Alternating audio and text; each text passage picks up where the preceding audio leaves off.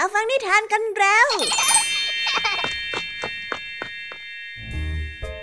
คุณกำลังรับฟังไทย PBS Radio ต่อจากนี้ไปขอเชิญทุกทุกท่าน รับฟังรายการ นิทานแสนสนุกสุดหันษา ที่รังสรรค์มาเพื่อน้องๆ ในรายการ Kiss Hour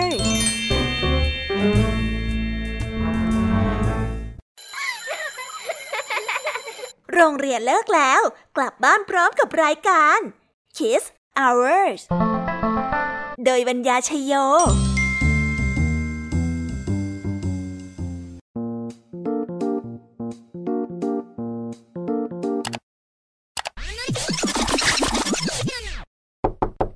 รายการ Kiss Hours กลับมาพบน้องๆออีกแล้วจ้า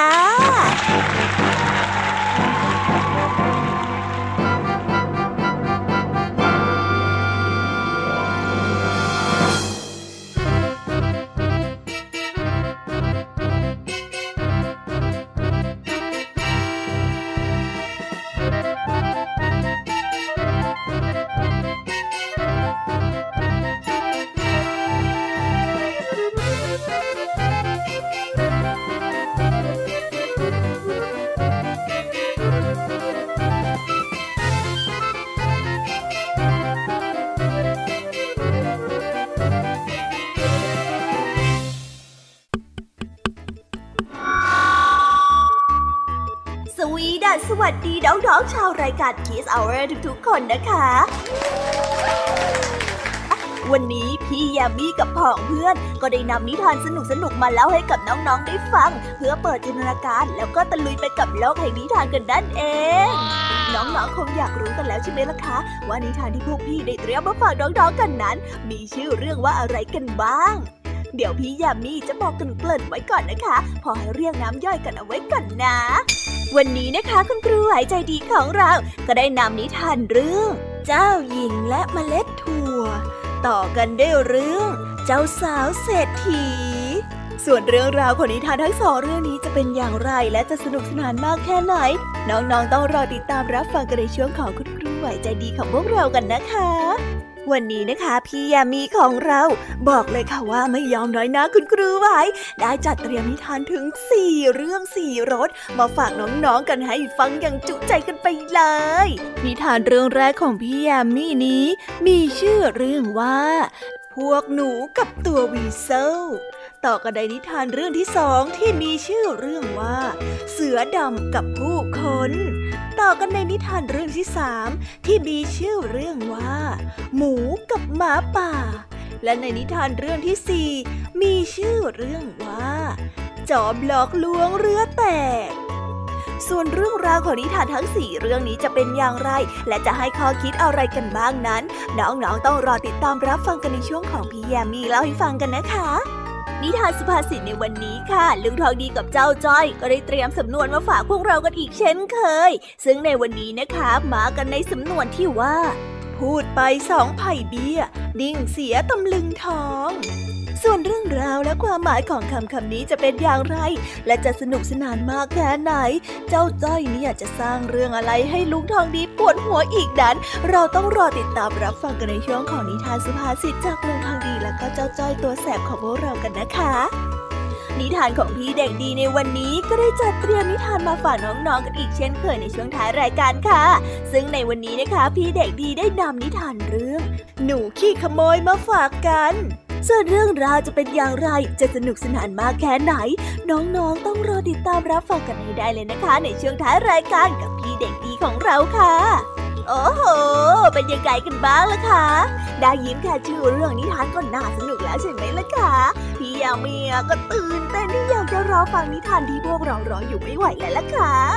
งั้นเอาเป็นว่าเราไปฟังนิทานทั้งหมดเลยดีกว่าไหมคะ เพราะว่าตอนนี้เนี่ยคุณครูหายใจดีได้มารอน้องๆอยู่ที่หน้าห้องเรียนแล้วล่ะค่ะ งั้นเราไปหาคุณครูไหวกันเถอะนะคะ ไปกันเลยเอ๊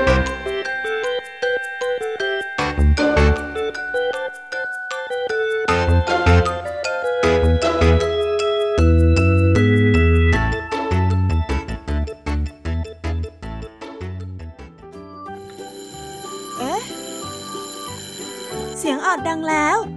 อุ้ยต้องไปเข้าเรียนแล้วล่ะค่ะ ไม่รอช้า เราไปหาคุณครูไหวกันเถอะ ไปกันเลย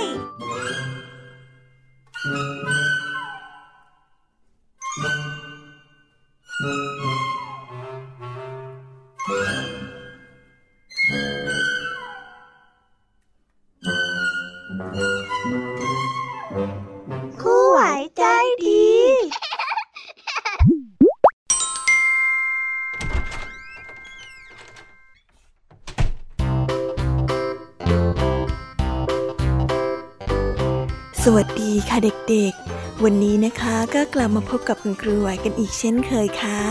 และแน่นอนนะคะ ว่ามาพบกับคุณครูไหวแบบนี้ ก็ต้องมาพบกับนิทานที่แสนสนุกด้วยกันทั้งสองเรื่อง และในวันนี้คุณครูไหว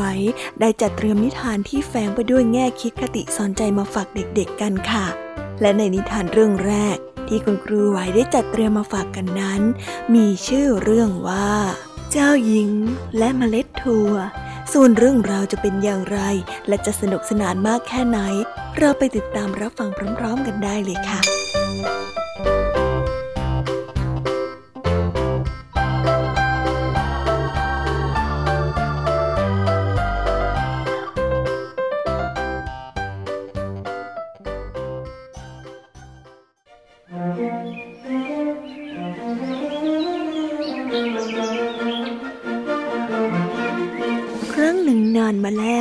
มีดินแดนแห่งหนึ่ง ที่มียอดเขาสูงปกคลุมด้วยหิมะ ท้องทุ่งเขียวสดชื่น และอุดมสมบูรณ์ ประชาชนอยู่ดีกินดีมีความสุข ดินแดนแห่งนี้มีเจ้าชายอยู่องค์หนึ่ง เป็นคนที่สง่างาม ใจดีมีเมตตาและไม่ถือตัว สาวๆ ก็ต่างหลงรักเจ้าชายหนุ่มคนนี้ แต่เจ้าชายนั้นเป็นคนที่ช่างเลือก พระองค์ต้องการที่จะอภิเษกกับเจ้าหญิงเพียงเท่านั้น แล้วเจ้าหญิงองค์นั้นต้องเป็นเจ้าหญิงจริง ๆ เจ้าชายได้เดินทางไปหาเจ้าหญิงในฝันไปทั่ว แต่เจ้าหญิงต่างๆ มักจะมีอะไรบกพร่องเสมอ ไม่สูงเกินไปก็เตี้ยเกินไป หรือไม่ก็ขี้บ่นแล้วก็หน้าบูดบึ้งไม่ค่อยยิ้มแย้ม หลังจากที่เที่ยวหาเจ้าหญิงอยู่เป็นเดือนๆ เจ้าชายก็ได้เสด็จกลับวัง และก็ได้ทูลพระราชินีไปว่าเปล่าประโยชน์พะยะค่ะ ลูกหาเจ้าหญิงที่ลูกชอบพอที่จะแต่งงานด้วยไม่ได้เลย สงสัยว่าลูกจะต้องอยู่โสดไปจนตายแน่เลยพะยะค่ะหนึ่งสัปดาห์ต่อมาได้เกิดพายุหิมะ แรงลมนั้นพัดหิมะสาดเข้ามากระทบกับหน้าต่างวัง ดังแกลกแกลกเสียงลมได้พัดหวยหัวลอดเข้ามาตามช่องต่างๆ ที่ลอดเข้ามาได้ กลางดึกคืนนั้นเองมีเสียงเคาะประตูเบาๆ พระราชาได้ลุกขึ้นจากเตียง เอ ดึกเดินป่านนี้แล้วมีใครมาเคาะประตูเนี่ยฮะ พระองค์นั้นได้บนแล้วเดินลงบันไดไปหาวไป พระราชานั้นได้ข้ามห้องโถงไปแล้วก็แง้มประตูดู แสงไฟจากข้างในที่ส่องไปถึงข้างนอกทำให้พระองค์ได้เห็นเด็กสาวคนหนึ่ง เธอได้ยืนตัวสั่นเทาด้วยความหนาวเหน็บ มีหิมะคลุมเกือบทั่วทั้งตัว โอ้เด็กน้อยผู้น่าสงสาร เข้ามานี่ก่อนเร็ว มาผิงไฟซะให้หายหนาวก่อนมาขอบคุณค่ะ เด็กสาวบอกและไม่สามารถทำให้ฟันนั้นหยุดกระทบกันได้ เธอเดินไปนั่งที่ข้างๆเตาผิง ระหว่างที่พระราชาไปอุ่นนมให้ ถึงตอนนี้พระราชินีกับเจ้าชายก็ได้ลงมาร่วมวงด้วยเออหม่อมฉันกำลังจะกลับวัง แต่ทางดูว่าจะไกลกว่าที่กระหม่อมคิดนะคะ เด็กสาวได้อธิบาย เจ้าชายคิดว่าเด็กสาวคนนี้หน้าตาน่ารักเลยทีเดียว เออคือว่าหม่อมฉันเป็นเจ้าหญิงนะเพคะ ในตาของเจ้าชายนั้นเบิกกว้าง หัวใจได้เต้นแรง พระราชินีได้ทราบดีว่าเจ้าชายนั้นคิดอะไรอยู่ แต่พระองค์เก่งว่าเด็กสาวคนนี้อาจจะแกล้งปลอมตัวมาเป็นเจ้าหญิงก็ได้ พระราชินีชวนให้เด็กสาวนั้นค้างคืน เพื่อที่จะได้วางแผนทดสอบ ระหว่างที่เด็กสาวอาบน้ำร้อนในอ่างอย่างสบายใจ พระราชินีก็ได้ดูแล จัดเตรียมที่นอนให้ ในตอนแรกพระองค์ได้วางเมล็ดถั่วหนึ่งเมล็ดไว้ใต้ฟูกเตียงนอน แล้วก็ได้ส่งสาวใช้สองคนไปขนฟูกและผ้าห่มนวมจากห้องนอนอื่นๆมาอย่างละยี่สิบพื้นพระองค์ได้สั่งให้วางซ้อนกัน แล้วก็วางฟูกสลับกับผ้านวมไปทีละชั้นทีละชั้น จนสูงเกือบถึงเพดาน เมื่อเด็กสาวพร้อมที่จะเข้านอน เธอต้องปีนบันไดขึ้นไปถึงจะนอนได้ พราตรีสวัสดิ์เพคะ พระราชินีได้พูด และพระองค์นั้นก็ได้ลดเสียงลงแล้วก็พูดกับตัวเอง แล้วตอนเช้าเราจะได้รู้กัน ว่าเธอน่ะเป็นเจ้าหญิงจริง ๆ หรือเปล่า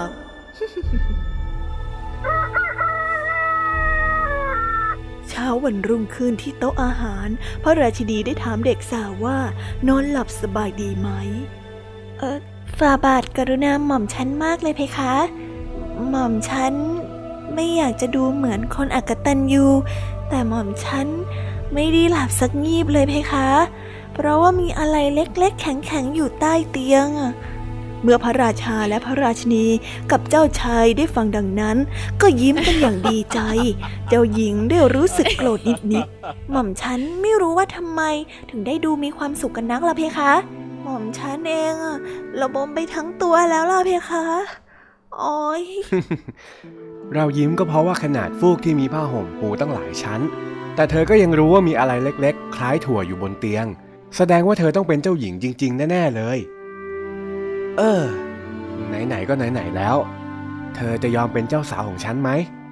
แต่งงานกันนะ เจ้าชายได้บอก ใบหน้าของเจ้าหญิงที่บึ้งตึง ได้เปลี่ยนเป็นยิ้มแจ่มใส ยอมให้เจ้าชายนั้นโอบกอดไว้ในอ้อมแขน เจ้าชายและเจ้าหญิงอยู่ด้วยกันอย่างมีความสุข พระองค์มีโอรสธิดาถึงเจ็ดพระองค์ แต่ละพระองค์นั้น มีชื่อขึ้นต้นด้วยอักษรพี เพราะความรักของเจ้าชายและเจ้าหญิง เริ่มต้นด้วยพี หรือว่าถั่วนั่นเอง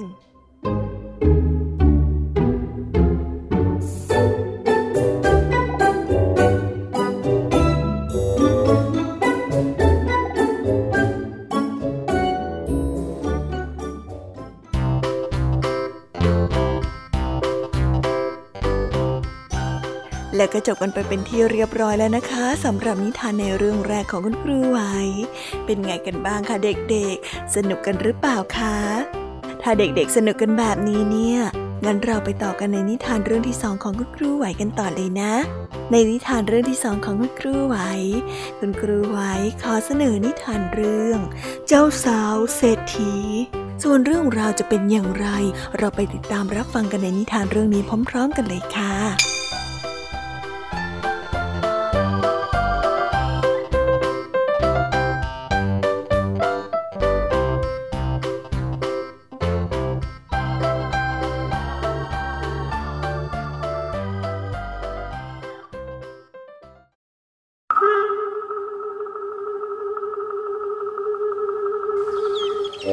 รั้งหนึ่งนานมาแล้ว มีชายแก่คนหนึ่งเป็นเจ้าของที่ดิน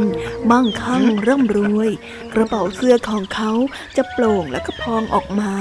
เพราะเงินนั้นเป็นฟ่อนๆ ส่วนเสื้อกั๊กก็ได้โปร่ง เพราะว่าไขมันที่พุงนั้นยื่นออกมา เขาได้อาศัยอยู่ในบ้านหลังใหญ่ และเป็นเจ้าของที่ดินมากมาย กว้างสุดลูกหูลูกตา เขามีทุกสิ่งทุกอย่างที่คนเรานั้นต้องการ ทุกสิ่งทุกอย่างเว้นแต่ภรรยา ดังนั้นเขาจึงตั้งใจที่จะหาใครสักคนมาเป็นภรรยาของเขา ฉันรวยออกอย่างนี้ ฉันจะเลือกใครที่ฉันอยากก็ได้ แกเชื่อไหมฮะ เจ้าสุนัขของข้า เขาได้พูดกับเจ้าสุนัขของเขา พวกผู้หญิงทั้งหลายเนี่ยจะต้องมาต่อแถวรอแต่งงานกับข้าด้วยซ้ำไป เฮ้ย ข้าเนี่ยมันสุดยอดจริงวันหนึ่ง ขณะที่ชายแก่กำลังชื่นชมทุ่งข้าวโพดของเขา เขาก็ได้เห็นลูกสาวของชาวนาๆ โอ้โห ฉันเจอภรรยาในอนาคตแล้ว ทั้งยังสาวใส แถมยังร่างกายแข็งแรงอีกด้วย เขาได้อุทานขึ้น เขาได้หลีตาลงด้วยความโลภว่า อืม ถ้าหากว่าได้แต่งงานกับหล่อน คงจะช่วยประหยัดเงินได้ด้วย เพราะเมื่อเธอเป็นภรรยาฉันแล้ว ฉันก็ไม่ต้องเสียเงินจ้างหล่อนทำงานอีกต่อไป ดังนั้นเขาจึงได้เชิญเด็กสาวมาที่บ้านของเขาในตอนบ่ายวันนั้น เมื่อเธอมาถึง เขาก็ได้พูดอย่างวางมาดว่า ฉันมีข่าวดีจะบอกเธอน่ะ ฉันเพิ่งตกลงว่าฉันอยากจะแต่งงานกับเธอ และฉัน จะเลือกให้เธอเป็นภรรยาของฉัน เธอสนใจไหมฮะสาวน้อย อ๋อ เพิ่งคิดอย่างนั้นเหรอฉันก็มีข่าวที่จะบอกท่านและก็คนอื่นๆ ว่าฉันน่ะไม่ต้องการแต่งงาน และถ้าฉันจะแต่ง ท่านก็จะเป็นบุคคลสุดท้ายที่ฉันจะเลือกเป็นสามี เศรษฐีเจ้าของที่ดินแทบไม่เชื่อในหูของตัวเองแต่แต่แต่เธอต้องล้อเล่นแน่เลย เธอพูดเล่นใช่ไหมฮะ ท่านเห็นฉันหัวเราะหรือเปล่าล่ะ เด็กสาวได้ถามคำตอบของฉันคือไม่ ไม่และไม่ตลอดกาลหรือจนกว่าวัวจะตกลูกเป็นไข่ และหมูจะบินได้ฮะก่อนที่ชายแก่จะปริปากพูดอะไรได้อีก เด็กสาวก็ได้กระโดดแล้วก็ลุก เดินไปอย่างสง่าผ่าเผยออกจากบ้านไป หน้าของเศรษฐีเจ้าของที่ดินกลายเป็นสีแดงเข้ม เขาได้กระทืบเท้าอย่างโกรธจัด และก็ได้ส่งคนไปตามตัวชาวนามาพบ นี่ ลูกสาวแกน่ะ ดื้ออย่างกับลาแก ฉันจะบอกอะไรให้นะ ถ้าแกทำให้ลูกสาวแกมาแต่งงานกับฉันได้ ฉันจะไม่เก็บค่าเช่าที่แกอีกเลย และยิ่งไปกว่านั้น แกยังจะได้ทุ่งหญ้าตรงนั้นอีก ตรงที่มีดอกเดซี่กับดอกป๊อปปี้ขึ้นอยู่เต็มไปหมดนั่นไงลานกว้างนั่นน่ะ แกต้องการไหม เขาได้คำราม และเขาก็ยังชี้ไปนอกหน้าต่างชาวนาอยากได้ที่ตรงนั้นมาตั้งนานแล้ว และยังไม่ต้องเสียค่าเช่าอีก คิดแล้วเขาก็ได้พูดขึ้นมาว่า ท่านครับ แม่ลูกสาวแสนโง่ของกระผม ไม่รู้หรอกว่าอะไรดีสำหรับหลอน บางทีถ้าหากว่าเราช่วยกันคิดเนี่ย เราอาจจะได้แผนการดีๆ ที่ทำให้ทุกคนพอใจก็ได้นะครับ ทั้งสองนั้นได้คิดแผนได้ดังนี้ เศรษฐีจะเป็นคนจัดเตรียมงานแต่ง เขาได้เชิญแขก และก็เตรียมอาหารกับขนมเค้ก รวมถึงชุดเจ้าสาว เตรียมทุกอย่างให้พร้อม แล้วเมื่อถึงวันแต่งงาน ชาวนาก็จะบอกลูกสาวให้มาทำงานที่บ้านของเศรษฐี ทั้งสองเชื่อว่าเมื่อเด็กสาวมาเห็นว่าทุกคนนั้นมาชุมนุมกันพร้อมเพรียงสำหรับงานแต่งงาน หล่อนก็คงจะตื่นกลัว และไม่กล้าตอบปฏิเสธ สองถึงสามสัปดาห์ต่อมา เมื่อถึงวันแต่งงาน เศรษฐีได้เรียกเด็กเลี้ยงม้า มาสั่งว่า รีบไปหาชาวนา แล้วไปเอาของที่เขาสัญญาว่าจะให้ฉันมานี่หน่อยเร็วเด็กเลี้ยงม้าได้รีบไปในทันที ไปพบกับชาวนาที่ข้างทางลุงครับลุงครับ ผมมารับของที่สัญญาไว้ว่า จะให้ท่านเป็นเศรษฐีนะครับ เขาได้บอก อ๋อ มาแล้วเหรอ นู่นไง เขาอยู่ในทุ่งนั่นไง ไปหาได้เลย ชาวนาได้ตอบแบบยิ้มยิ้ม เด็กเลี้ยงม้าได้วิ่งไปถึงทุ่ง พบลูกสาวของชาวนากำลังโกยฟางอยู่ พี่ครับพี่ครับพี่ครับ ผมเอาของที่พ่อพี่สัญญาไว้ว่าจะให้ท่านเศรษฐีครับ เด็กสาวรู้เท่าทันชายแก่ทั้งสอง ว่าคบคิดอะไรกันอยู่ เธอจึงได้ชี้ไปที่นางม้าแก่สีเทาที่กำลังกินหญ้าอยู่แถวนั้น เธอได้บอกว่า เออนั่นไงไปเอาสิเออขอบคุณมากเลยนะครับ เด็กเลี้ยงม้าได้กระโจน ขึ้นขี่หลังม้าแก่ แล้วก็คั่วไปถึงบ้านเศรษฐีอย่างรวดเร็วที่สุดเท่าที่จะทำได้ ซึ่งก็ไม่เร็วเท่าไหร่นัก เพราะนางม้าแก่นั้นแก่มากแล้ว เมื่อไปถึงก็ได้ตะโกนบอกท่านเศรษฐีตรงหน้าต่างว่าขอโทษครับท่าน ผมเอาเขามาแล้วครับ เขาอยู่ตรงด้านล่างตรงนี้นะครับ ดีมาก พาเขาขึ้นบันไดมาที่ห้องเดิมของแม่ฉันด้วยนะ เศรษฐีได้ตอบ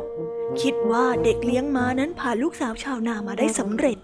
แต่ท่านครับ เด็กชายได้ร้องเสียงหลง ไม่มีแต่ไอ้หนู รีบทำตามคำสั่งของฉันเดี๋ยวนี้ เศรษฐีสั่งเสียงดังลั่น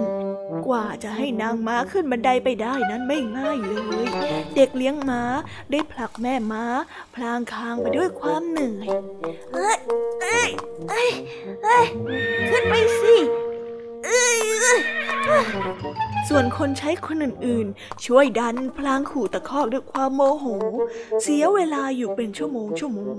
จนกระทั่งในที่สุดก็พาม้าเข้าไปในห้องนอนได้สำเร็จเฮ้ย เราทำได้แล้ว เด็กเลี้ยงม้าได้ร้องบอก เขาเนี่ยดื้อจริง ๆ เลยนะครับเเศรษฐีได้ตอบแล้วก็สั่งว่า อ๋อ แน่นอนสิ เร็ว ๆ เข้า ไปตามสาวใช้ให้มาแต่งตัวให้กับเจ้าสาวฉันหน่อย เวลาไม่มีแล้วนะ เด็กเลี้ยงม้าแทบไม่เชื่อในหูของตัวเอง แต่เขาก็ต้องทำตามคำที่เศรษฐีบอก สาวใช้ต่างร้องกรีดกราด แล้วหัวเราะกันคิกคักคิกคัก จริงๆเหรอ โอ้ดูสินะขณะที่ช่วยกันดึงเสื้อขึ้นมาจากบั้นท้ายของม้า ในที่สุดพวกเขาก็ช่วยกันห้อยผ้าปิดหน้าเจ้าสาวไว้ที่หูของม้า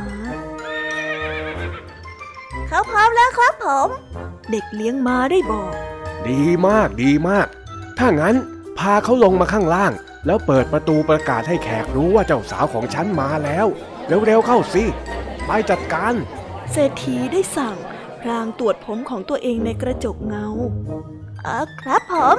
เด็กเลี้ยงม้าได้รับคำ แล้วก็มีเสียงโครมคาม เสียงตุงตังแต่ในที่สุดนั้นนางม้าแก่สีเทา ก็ได้ลงบันไดมาจนได้ เด็กชายได้เปิดประตูกว้าง บรรดาแขกเรือต่างมาออกกันที่สวน แล้วก็คอยดูเจ้าสาวของเศรษฐี พวกเขาเห็นนางม้าแก่ ปากม้านั้นกำลังเคี้ยวดอกไม้ของเจ้าสาวอยู่งับงับผ้าคลุมหน้าได้บิดเบี้ยว ไม่ตรงที่ตรงทาง ชั่วอึดใจหนึ่ง ทุกคนก็ตกตะลึง บรรดาแขกเรือ สาวใช้ และแม้แต่เด็กเลี้ยงม้าก็ต่างหัวเราะกันยกใหญ่ นางม้าแก่ตกใจมากเดวรีบห่อหนีไปหาความสุขในทุ่งหญ้า ส่วนตัวของท่านเศรษฐีนั้นประหลาดใจ จนเผลอนั่งทับหมู่ของตนแบนตะแต่ในทุ่งที่ไกลออกไป ลูกสาวของชาวนาได้ทำงานแล้วก็ร้องเพลงไปอย่างมีความสุข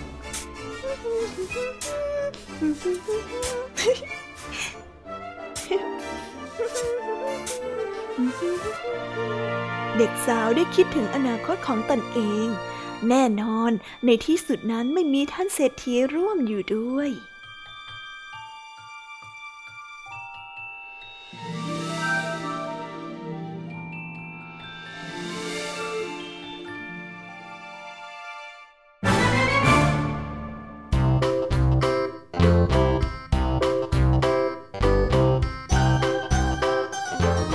แล้วก็จบกันไปเป็นที่เรียบร้อยแล้วนะคะสำหรับนิทานทั้งสองเรื่องของคุณครูไหว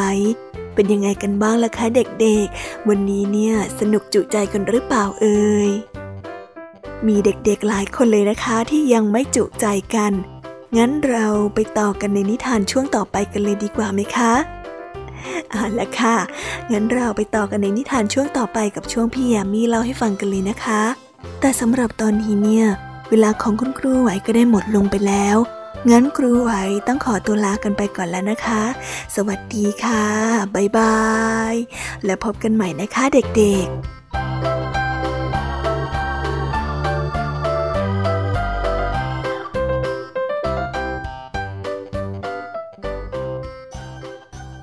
เพียงแค่มีสมาร์ทโฟน ก็ฟังได้ Thai PBS Digital Radio สถานีวิทยุดิจิทัลจากไทย PBS เพิ่มช่องทางง่ายๆ ให้คุณได้ฟังรายการดีๆ ทั้งสดและย้อนหลัง ผ่านแอปพลิเคชันไทย PBS Radio หรือเวอร์ไบเว็บไทยพีบีเอสเรดิโอคอมไทยพีบีเอสดิจิทัลเรดิโออินฟอร์ทนเมนต์ for all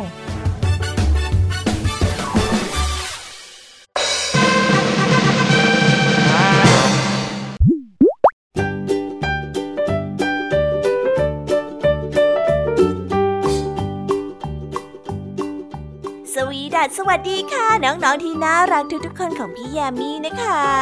ก็เปิดรายการมาพร้อมกับเสียงอันสดใสของพี่ยามีกันอีกแล้ว และวันนี้ค่ะนิทานเรื่องแรกที่พี่ยามีได้จัดเตรียมมาฝากน้องๆนนั้น มีชื่อเรื่องว่า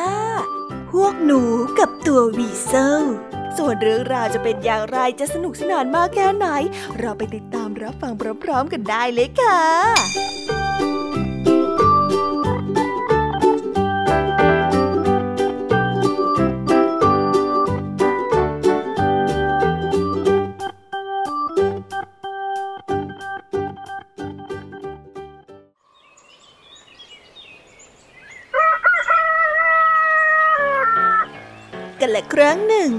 เหล่าตัววีเซลกับบรรดาหนูได้เกิดทำสงครามต่อสู้กันอย่างยาวนาน ต่างฝ่ายต่างเสียเลือดเสียเนื้อ และตัววีเซลนั้นก็เป็นฝ่ายชนะในทุกครั้ง บรรดาหนูคิดว่าที่มันพ่ายแพ้นั้นอาจจะเป็นเพราะว่า พวกมันไม่มีผู้นำกองทัพคอยบังคับบัญชาในการรบ และไม่มีระเบียบวินัยพอ ดังนั้นพวกมันจึงคิดจะเลือกผู้นำที่สืบเชื้อสายมาจากตระกูลที่ทรงเกียรติ แข็งแรง และเต็มไปด้วยแผนการ และต่อสู้ได้อย่างห่านกล้า เพื่อที่พวกมันจะได้จัดระเบียบกองทัพได้อย่างยิ่งใหญ่และเป็นระเบียบ เมื่อการเลือกผู้นำเป็นผลสำเร็จ พวกมันก็ได้ประกาศสงครามกับตัววีเซลอีกครั้งแม่ทัพของหนูตัวใหม่ได้พันหัวด้วยฟาง เพื่อให้ทหารหนูทั้งหลายได้สังเกตเห็นมันได้อย่างชัดเจน แต่สงครามนั้นยังแทบจะไม่ทันได้เริ่มต้น บรรดาหนูก็ต้องพ่ายแพ้กระเจิดกระเจิง ได้ลงรูไปอย่างเร่งรีบ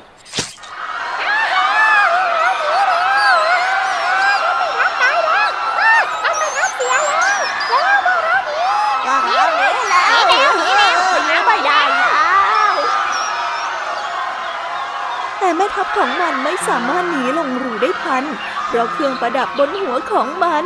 มันจึงได้ถูกตัววีเซลจับกินในที่สุด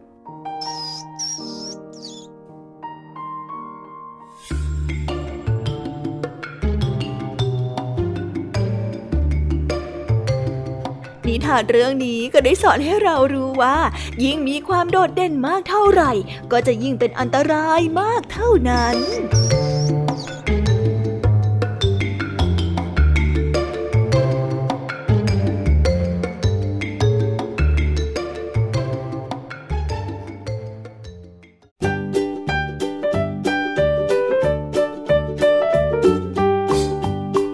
ก็จบกันไปแล้วนะสำหรับนิทานในเรื่องที่สอง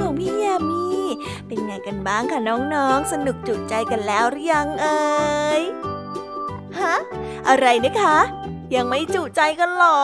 ไม่เป็นไรค่ะน้องๆ พี่ยามีเนี่ย ได้เตรียมนิทานในเรื่องที่สามมารอน้องๆอยู่แล้ว งั้นเราไปติดตามรับฟังกันในนิทานเรื่องที่สามกันต่อเลยดีไหมคะ ในนิทานเรื่องที่สามที่พี่ยามีได้จัดเตรียมมาฝากเด็กๆกันนั้น มีชื่อเรื่องว่า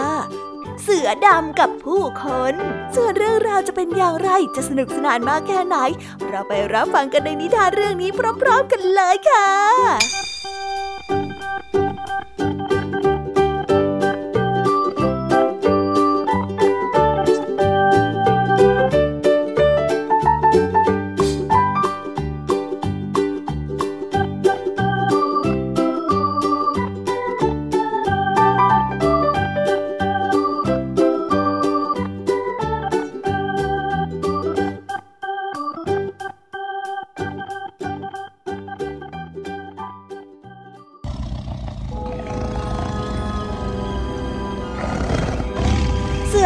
หนึ่งได้ตกลงไปในหลุมโดยบังเอิญ พวกชาวบ้านได้ผ่านมาพบเข้า บางคนก็ได้ใช้ไม้ตีมันเพราะว่าความกลัว บางคนก็คว้างก้อนหินใส่มัน แต่บางคนนั้นก็รู้สึกสงสาร เพราะคิดว่ามันจะต้องตายเป็นแน่ แม้ว่ามันจะไม่ได้ทำร้ายใครๆเลยก็ตาม ชาวบ้านที่สงสารมันก็ได้นำขนมปังมาให้ เพื่อให้มันนั้นได้ประทังความหิว จนพอที่จะมีแรงลุกขึ้นมาไหว ตกกลางคืน ทุกคนก็ได้พากันกลับบ้านกันหมด เพราะทุกคนเชื่อว่าเสือดำนั้นต้องเสียชีวิตอยู่ในหลุมเป็นแน่แต่เมื่อรุ่งเช้ามาเยือน ทันทีที่มันฟื้นจากความอ่อนเพลีย และกลับมามีแรงดังเดิม เสือดำก็ได้ตะเกียกตะกายขึ้นมาจากหลุม และตรงรีกลับไปยังรังของมันในทันทีหลังจากนั้นสองถึงสามวันต่อมา เสือดำก็ได้ย่องเข้าไปในหมู่บ้าน มันได้ฆ่าแกะและกัดคนเลี้ยงแกะจนเสียชีวิต ทุกคนที่ได้รอดชีวิตก็ได้เกิดความหวาดกลัว แม้แต่คนที่เคยให้อาหารมันพวกเขาได้ต่างอ้อนวอน และก็ให้เสือดำนั้นไว้ชีวิตตน เสือดำได้พูดขึ้นมาว่าข้าจำได้ขึ้นใจว่าใครที่เคยคว้างข้าด้วยก้อนหิน และใครที่ให้ขนมปังกับข้าพวกเจ้าวางใจเถิดข้ากลับมาแก้แค้นเฉพาะคนที่เคยทำร้ายข้าเท่านั้น ไม่ได้หวังมาทำร้ายใครนอกเหนือจากนี้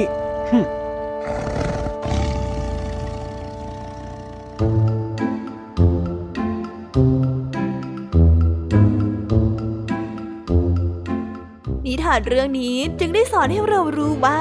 เมื่อเห็นผู้คนตกทุกข์ได้ยาก จงยื่นมือเข้าช่วยเหลือ มิใช่ซ้ำเติม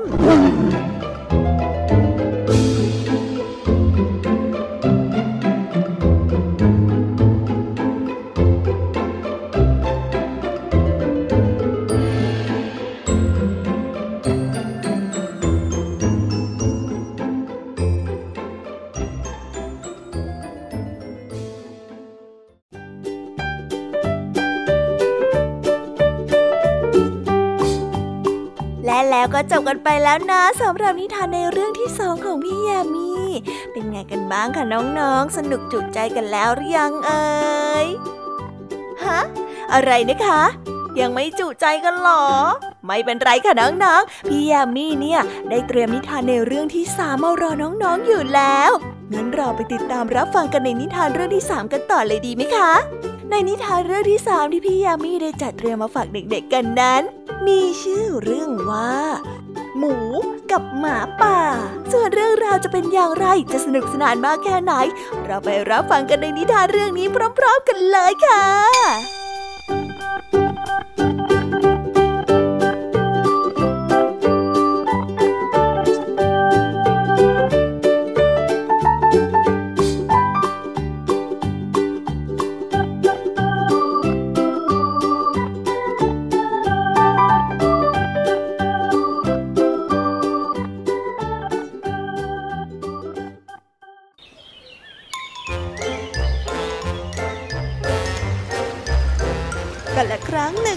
มาแล้ว ยังมีสิงโตได้จัดงานเลี้ยงขึ้นในป่า ซึ่งได้เชิญสัตว์ป่าทุกตัวมากินอาหารร่วมกัน ซึ่งอาหารที่มันนำมาเลี้ยงล้วนเป็นเนื้ออย่างดี และเป็นอาหารที่เลิศรสสมกับที่มันนั้นเป็นเจ้าป่า เมื่องานเลี้ยงได้จบลง สัตว์ทุกตัวก็ต่างทยอยกันกลับรังของตน หมาป่าก็เช่นกัน ในขณะที่หมาป่านั้นกำลังเดินกลับรัง มันได้เจอกับหมูตัวหนึ่งที่กำลังกินรำข้าวอยู่หมูได้เอ่ยถามกับหมาป่าว่า ท่านจะไปไหนอะ หมาป่าจึงได้ตอบกับหมูไปว่า ข้าเพิ่งกลับมาจากงานเลี้ยงของสิงโตนะ่ะ เจ้าไม่ได้ไปด้วยกันหรอ หมูได้ยินแบบนั้นจึงได้ตอบไปว่าเปล่าที่นั่นน่ะมีอะไรกินบ้างล่ะคงจะมีแต่อาหารดีๆทั้งนั้นเลยละสิหมาป่าก็ได้พูดขึ้นมาว่า ใช่แล้ว มีแต่อาหารดีๆ อร่อยๆทั้งนั้น น่าเสียดายที่เจ้าไม่ได้ไป หมูได้ยินแบบนั้น หมูจึงถามด้วยความสนใจว่า โอ้โอ้แล้วมีลำข้าวกับแกลบหรือเปล่าอะหมาป่าได้ตะคอกใส่หมูไปว่าฮะ แกจะบ้าหรือยังไง คงไม่มีอาหารอย่างที่แกว่าอยู่บนโต๊ะของเจ้าป่าหรอกนะถามอะไรไม่คิดเลย เฮ้ย เอ๊แค่ถามแค่นี้เองเป็นอะไรของเขาอะกินต่อดีกว่าหมดไง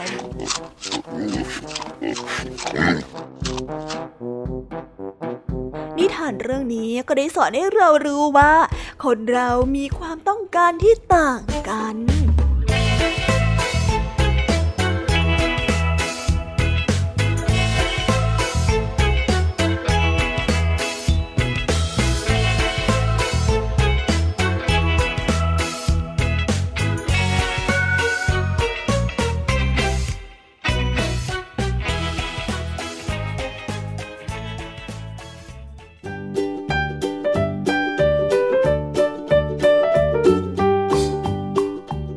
น้องๆ ก็จบนิทานในเรื่องที่สามของพี่ยามีกันลงไปเป็นทีเรียบร้อยแล้วนะ น้องๆ พร้อมจะไปสนุกในนิทานเรื่องที่สี่ของพี่ยามีกันแล้วหรือยังล่ะคะถ้าน้องๆ พร้อมกันแล้ว งั้นเราไปติดตามรับฟังกันในนิทานเรื่องที่สี่ของพี่ยามีกันเลย ในนิทานเรื่องที่สี่ที่พี่ยามีได้เตรียมมาฝากน้องๆนั้น มีชื่อเรื่องว่า จอมหลอกลวงเรือแตก ส่วนเรื่องราวจะเป็นอย่างไร เราไปรับฟังพร้อมๆกันได้เลยค่ะ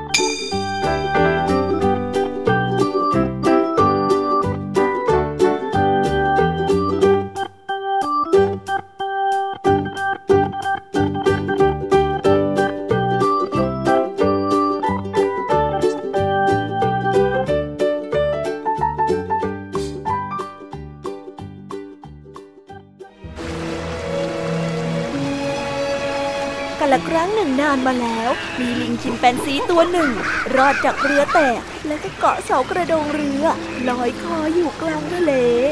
ปลาโลมาตัวหนึ่งว่ายน้ำผ่านมา ได้พบเห็นเจ้าลิงนั้นเกาะเสากระโดงเรืออยู่ ก็ได้อาสาจะพามันไปส่งที่ยังชายฝั่ง เจ้าลิงนั้นได้รีบขึ้นขี่หลังของปลาโลมาโดยทันที ขณะที่ปลาโลมาว่ายน้ำไปเรื่อยๆ เจ้าลิงน้อย ได้เริ่มเล่าเรื่องราวต่างๆ ให้กับปลาโลมาได้ฟัง ซึ่งล้วนแล้วก็เป็นเรื่องโกหกทั้งนั้น ไม่นานพวกมันก็ได้ว่ายมาถึงปากอ่าวปลาโลมาจึงได้เอ่ยขึ้นมาว่าถ้าเจ้าจะรู้จักคนเยอะขนาดนี้ข้าคิดว่าเจ้าคงรู้จักโรเดสเป็นแน่ เจ้าลิงน้อยคิดว่าเป็นชื่อของเพื่อนปลาโลมา โดยไม่ทันได้ฟังได้ชัดเจนเสียก่อน เขาจึงได้ตอบออกไปว่าเออข้าน่ะรู้จักรอแดดเออรู้จักดีเลยล่ะเขาน่ะเป็นเพื่อนเก่าสมัยเรียนที่อยู่วิทยาลัยน่ะครอบครัวของเขาน่ะรู้จักข้าดีเลยล่ะลาโลมาทนฟังเจ้าลิงต่อไปอีกไม่ไหวแล้ว เพราะว่าโรเดสนั้นเป็นคุณปู่ของปาโลมานั่นเอง ซึ่งเป็นไปไม่ได้เลยว่า เจ้าลิงที่อายุประมาณนี้จะรู้จักคุณปู่ของเขา และเป็นเพื่อนสมัยเรียนกับคุณปู่ เจ้าป่าโลมาทนฟังคำโกหกของเจ้าลิงไม่ได้ จึงได้ว่ายน้ำดำหายไปอย่างรวดเร็ว ปล่อยให้เจ้าลิงล่วงโลกลอยอยู่กลางทะเลตามลำพังก่อนที่จะจมน้ำแล้วก็เสียชีวิตจะจะปล่อยข้าไว้อย่างนี้เหรอช่วยข้าด้วย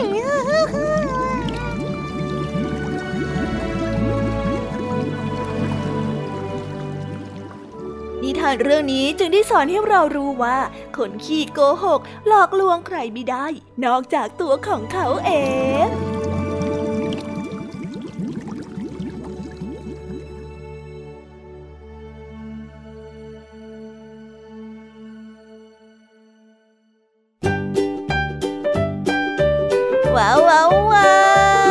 บกันไปเป็นที่เรียบร้อยแล้วนะคะสำหรับนิทานของพี่ยามีเป็นไงกันบ้างคะเด็กๆ ได้ข้อคิดหรือว่าคติสอนใจอะไรกันไปบ้าง อย่าลืมนำไปเล่าให้กับเพื่อนๆที่โรงเรียนได้รับฟังกันด้วยนะคะ แต่สำหรับตอนนี้เนี่ยเวลาของช่วงพี่ยามีเล่าให้ฟังก็หมดลงไปแล้วล่ะค่ะพี่ยามีก็ต้องขอส่งต่อน้องๆ ให้ไปพบกับลุงทองดีแล้วก็เจ้าจ้อยในช่วงต่อไปกันเลย เพราะว่าตอนนี้เนี่ยลุงทองดีกับเจ้าจ้อยอะบอกว่าให้ส่งน้องๆมาในช่วงต่อไปเร็ว อยากจะเล่านิทานจะแย่แล้วเอาละค่ะงั้นพี่ยามีต้องขอตัวลากันไปก่อนแล้วนะคะ เดี๋ยวกลับมาพบกันใหม่บ๊ายบายไปหาลุงทองดีกับเจ้าจอยกันเลยค่ะ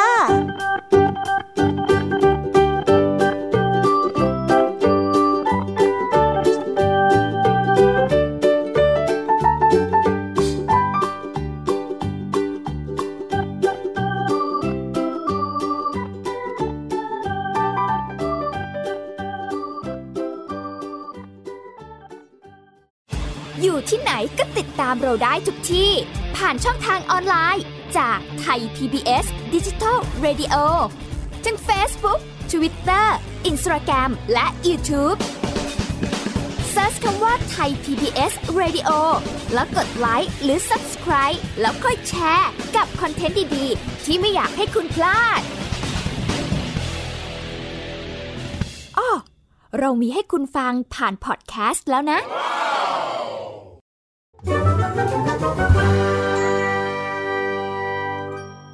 นิทานสุภาษิต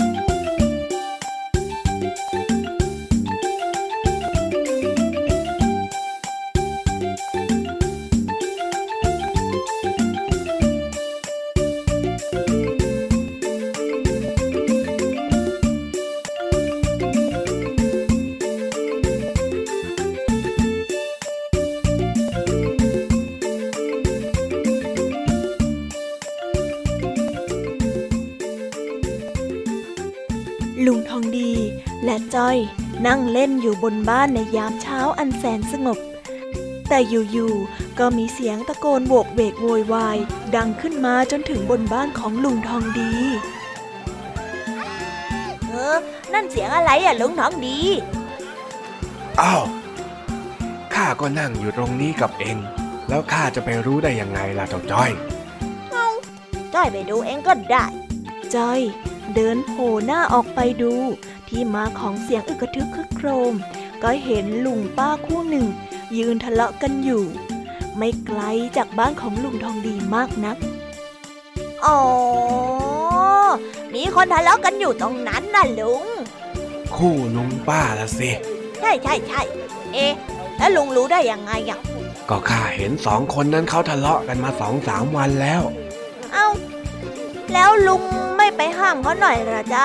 ทะเลาะกันแบบเนี้ยมันไม่ดีเนาะเฮ้ยทะเลาะกันแล้วก็ใช้อารมณ์ตะโกนเถียงกันขนาดนั้น ไม่มีใครฟังหรอก ข้าไม่อยากจะเข้าไปยุ่ง พูดไปสองภัยเบี้ย นิ่งเสียตำลึงทองซะจะดีกว่า ฮะ อะไรตะลึงตะลึงตำลึงทองอะไรนะจ๊ะลุงลองดี จ้อยฟังไม่ค่อยถนัดเลยอะอะไรเหรอลุง พูดไปสองภัยเบี้ย นิ่งเสียตำลึงทองอือ มันคืออะไรอะลุงทองดีจ้อยไม่เข้าใจพูดไปสองภัยเบี้ย นิ่งเสียตำลึงทอง มันเป็นสำนวน แปลว่า พูดไปก็ไม่มีประโยชน์ สู้อยู่นิ่งๆเสียยังจะดีกว่า แล้วมันเกี่ยวกับตำลึงทองยังไงอะลุง มันเป็นคำเปรียบเลยว่า พูดไปก็ได้เงินแค่สองภัยเบี้ย แต่อยู่นิ่งเฉยๆก็ได้เงินหนึ่งตำลึงทอง พูดง่ายๆก็คือ อยู่นิ่งๆนั่นแหละ เกิดประโยชน์มากกว่า จ้อยก็พอจะเข้าใจแล้ว แต่ลุงเล่านิทานให้จ้อยฟังอีกสักหน่อยสิจ๊ะจ้อยจะได้เข้าใจมากยิ่งขึ้นนะนะนะนะลุงทั้งดีแม่เดี๋ยวนี้นี่รู้จักออดอ้อนนะ มามาเดี๋ยวข้าจะเล่าให้ฟัง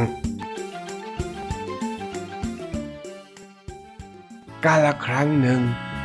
มีคุณยายอาศัยอยู่ในหมู่บ้านเล็กๆ ห่างไกลจากตัวเมือง แกอยู่กับลูกสาวสองคน คุณยายมีสุขภาพที่ไม่แข็งแรงนัก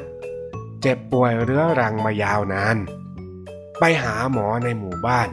ก็รักษาได้แค่ตามอาการ ทำยังไงก็ไม่หายขาดเสียที ส่วนจะไปหาหมอที่อื่น ก็ไม่มีหมอที่ไหนยอมรักษา จนคุณยายและลูกสาวเองก็เริ่มสิ้นหวังกับการรักษาแล้ว อยู่มาวันหนึ่ง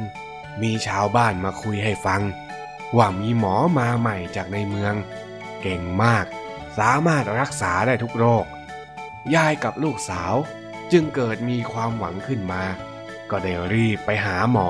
แล้วเล่าอาการต่างๆ ให้หมอฟังอย่างละเอียด หมอก็จึงได้รักษาคุณยายเป็นอย่างดี จนในที่สุด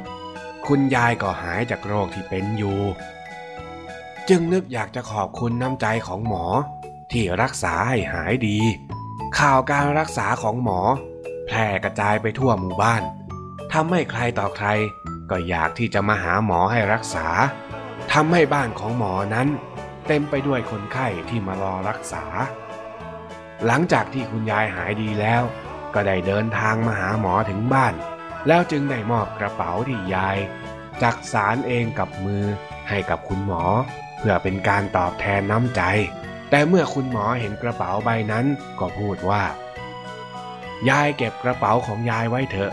ฉันไม่ได้อยากได้กระเป๋าของยายหรอก เอามาก็เกะกะบ้านเสียเปล่าๆถ้ายายอยากจะตอบแทนจริง ๆ ก็ให้ไปหาเงินมาสักสามร้อยตำลึงละกัน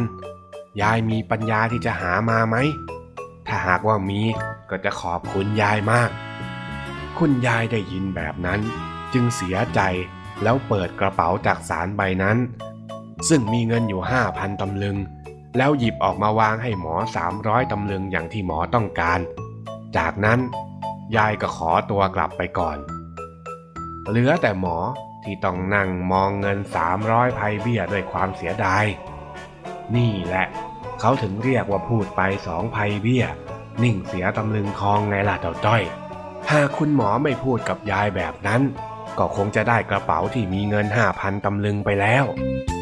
อ๋อ มันเป็นอย่างนี้นี่เอง จ้อยเข้าใจแล้วเสียดายแทนคุณหมอเขานะจ๊ะ ถ้าไม่พูดก็จะได้เงินตั้งห้าพันตำลึงแล้วอะอ้าวเข้าใจแล้วก็กลับมานั่งนี่มา มาอ่านหนังสือซะจะดีกว่าอืม ไม่เอาอะลุงอ่านทำไมอะอ้าวแล้วทำไมถึงไม่อ่านล่ะ ถ้าไม่อ่านหนังสือแล้วเองจะทำไมล่ะจ้อยจะนั่งนิ่งๆจ้อยก็จะได้ตำลึงทองยังไงล่ะลุง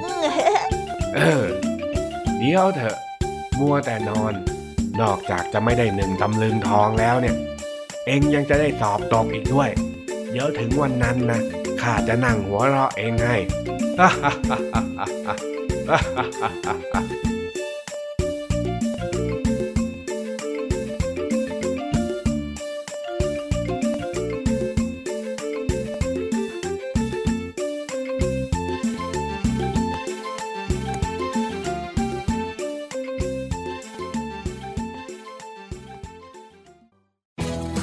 ย PBS ดิจิทัล Radio Infotainment for All สถานีวิทยุดิจิทัลจาก ย PBS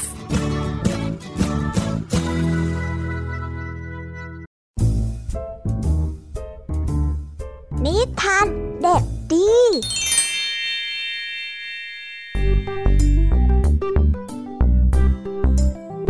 สวัสดีครับน้องๆ วันนี้ก็กลับมาพบกับพี่เด็กดีกันอีกแล้ว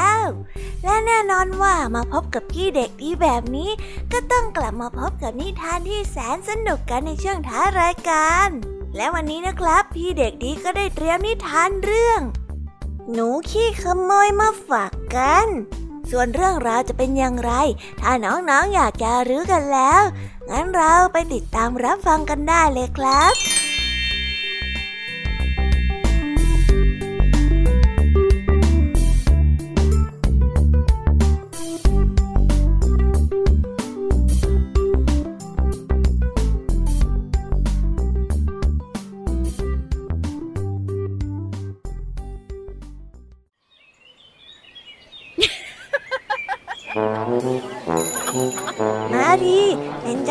ร้านขนมหวานแสนจะใจดี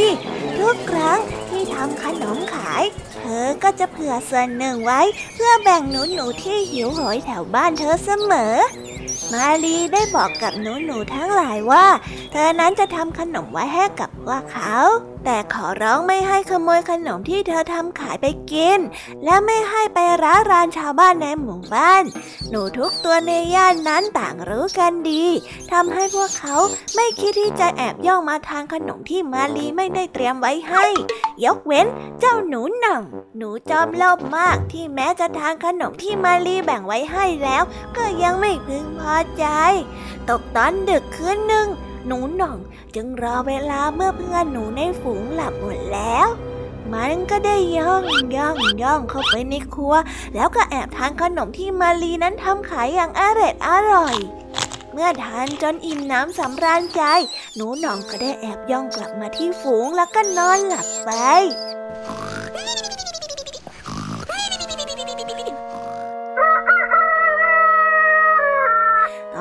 เช้าเมื่อมาลีมาเห็นขนมที่ตนได้ทำเตรียมไว้เสียหาย เธอก็ได้โทรไปขอโทษลูกค้าที่สั่งขนมของเธอไป เพราะขนมที่เธอทำนั้นถูกกัดกินไปจนเป็นรอยแหว่งทำให้มาลีนั้นไม่สามารถที่จะนำขนมไปวางขายในร้านได้เลยมาลีได้สังเกตรอยแหว่งของขนม แล้วก็พบว่าเป็นรอยแหว่งเหมือนถูกหนูกัดแทะ ทำให้เธอรู้ในทันทีว่า ผู้ร้ายที่แอบมาขโมยขนมของเธอจะต้องเป็นหนึ่งในหนูตัวใดตัวหนึ่งเป็นแน่คืนต่อมา หนูหน่องได้แอบย่องเข้าไปในห้องครัว เพื่อที่จะแอบกินขนมของมาลีอีก แต่ถ้าว่าเมื่อกัดไปได้เพียงแค่คำเดียว หนูหน่องก็ต้องร้องจากน้ำหูน้ำตานั้นร่วงอ้า โอ้ยเผ็ดเผ็ดเผ็ดเผ็ดเผ็ดเผ็ดโอ้ยขอน้ำหน่อยน้ำน้ำน้ำน้ำเมื่อถูกจับได้คาหนังคาเขา มารีก็ได้ออกมาจากที่ซ่อน แล้วก็เฉลยว่า เธอนั้นแอบใส่พริกขี้หนูจำนวนมากลงไปในขนมหวาน เพราะต้องการที่จะจับตัวคนร้าย มาลีบอกหนูหน่องว่าเธอจะให้อภัยในความผิดครั้งแรก แต่ถ้ามีครั้งต่อไป มาลีจะไม่อนุญาตให้หนูหน่องกินขนมหวานฝีมือของเธออีกต่อไป หนูหน่องนั้นยอมรับผิดแต่โดยดี ทั้งเข็ดกับรสชาติขนมหวานสอดไส้พริกด้วย มาลีเห็นว่าหนูหน่องนั้นควรทำความดีเพื่อถ่ายโทษ เธอจึงได้แต่งตั้งให้หนูหน่อง เป็นองคารักษ์ที่คอยตรวจตราและก็ดูแลขนมของมาลี เพื่อไม่ให้มีใครแอบมากินขนมได้อีก หนูหน่องยอมรับหน้าที่นั้นด้วยความเต็มใจ ตั้งแต่นั้นเป็นต้นมา ขนมของมาลีก็ไม่เคยถูกใครมาขโมยแอบกินอีกเลย นิทานเรื่องนี้ก็ได้สอนให้เรารู้ว่า การขโมยนั้นเป็นสิ่งที่ไม่ดี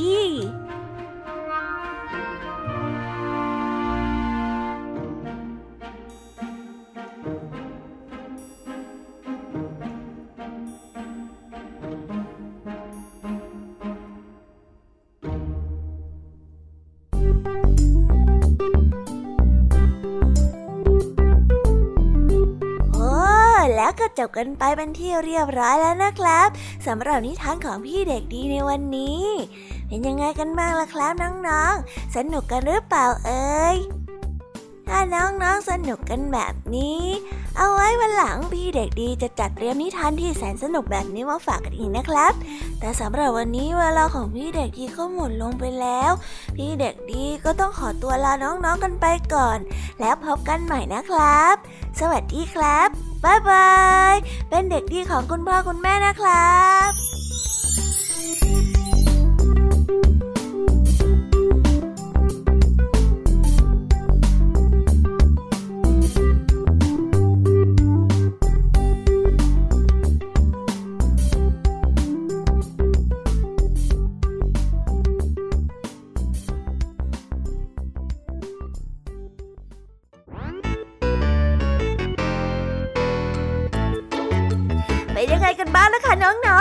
นิทานหลากหลายเรื่องราวที่ได้รับฟังกันไปในวันนี้ สนุกกันหรือเปล่าเอ่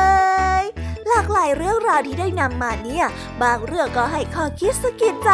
บางเรื่องก็ให้ความสนุกสนานเพลิดเพลิน แล้วแต่ว่าน้องๆเนี่ยจะเห็นความสนุกสนานในแง่มุมไหนกันบ้าง ส่วนพี่ยามีแล้วก็พ่องเพื่อนเนี่ยก็มีหน้าที่ในการนำนิทานมาส่งตรงถึงน้องๆแค่นั้นเองละค่ะ แล้ววันนี้นะคะ เราก็ฟังนิทานกันมาจนถึงเวลาที่กำลังจะหมดลงอีกแล้วอะหอยใครที่ฟังไม่ทันเนี่ย หรือว่าฟังไม่ครบ ก็สามารถไปย้อนรับฟังได้ที่เว็บไซต์ไทย PBS Radio หรือที่แอปพลิเคชันไทย PBS Radio ได้นะถึงเวลาที่จะต้องกล่าวคำลาแล้วล่ะค่ะ พี่ยามีต้องคิดถึงน้องๆอีก แน่เลย แต่ไม่ต้องห่วงนะคะน้องๆ พี่ยามีเนี่ยขอสัญญาเลยว่า จะกลับมาพบกันใหม่พร้อมกับนิทานที่แสนสนุกแบบนี้กันอีกแน่นอนค่ะน้องๆ อย่าลืมนำข้อคิดดีๆ ที่ได้จากการรับฟังนิทานที่แสนสนุกของคุณครูไหว พี่ยามีลุงทองดีและก็เจ้าจ้อย และก็นิทานจากพี่เด็กดีในวันนี้ไปใช้กันด้วยนะคะเด็กๆ เอาไว้พบกันใหม่ในวันพรุ่งนี้นะสำหรับวันนี้พี่ยามีต้องขอตัวลากันไปก่อนแล้วล่ะค่ะ สวัสดีค่ะบายบายนะคะน้องๆ แล้วพบกันใหม่ค่ะ